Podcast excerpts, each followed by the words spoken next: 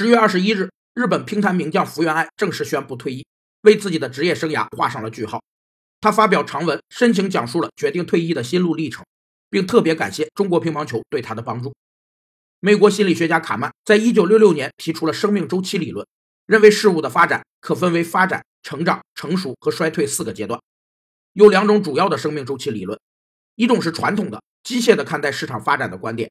该观点假定企业在生命周期的每个阶段，其竞争状况是不同的，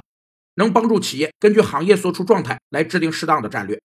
另一种是观察顾客需求是怎样随着时间演变而由不同的产品和技术来满足的需求生命周期法。该方法假定顾客有某种特定的需求，而在不同的时期会有不同的产品来满足这些需求，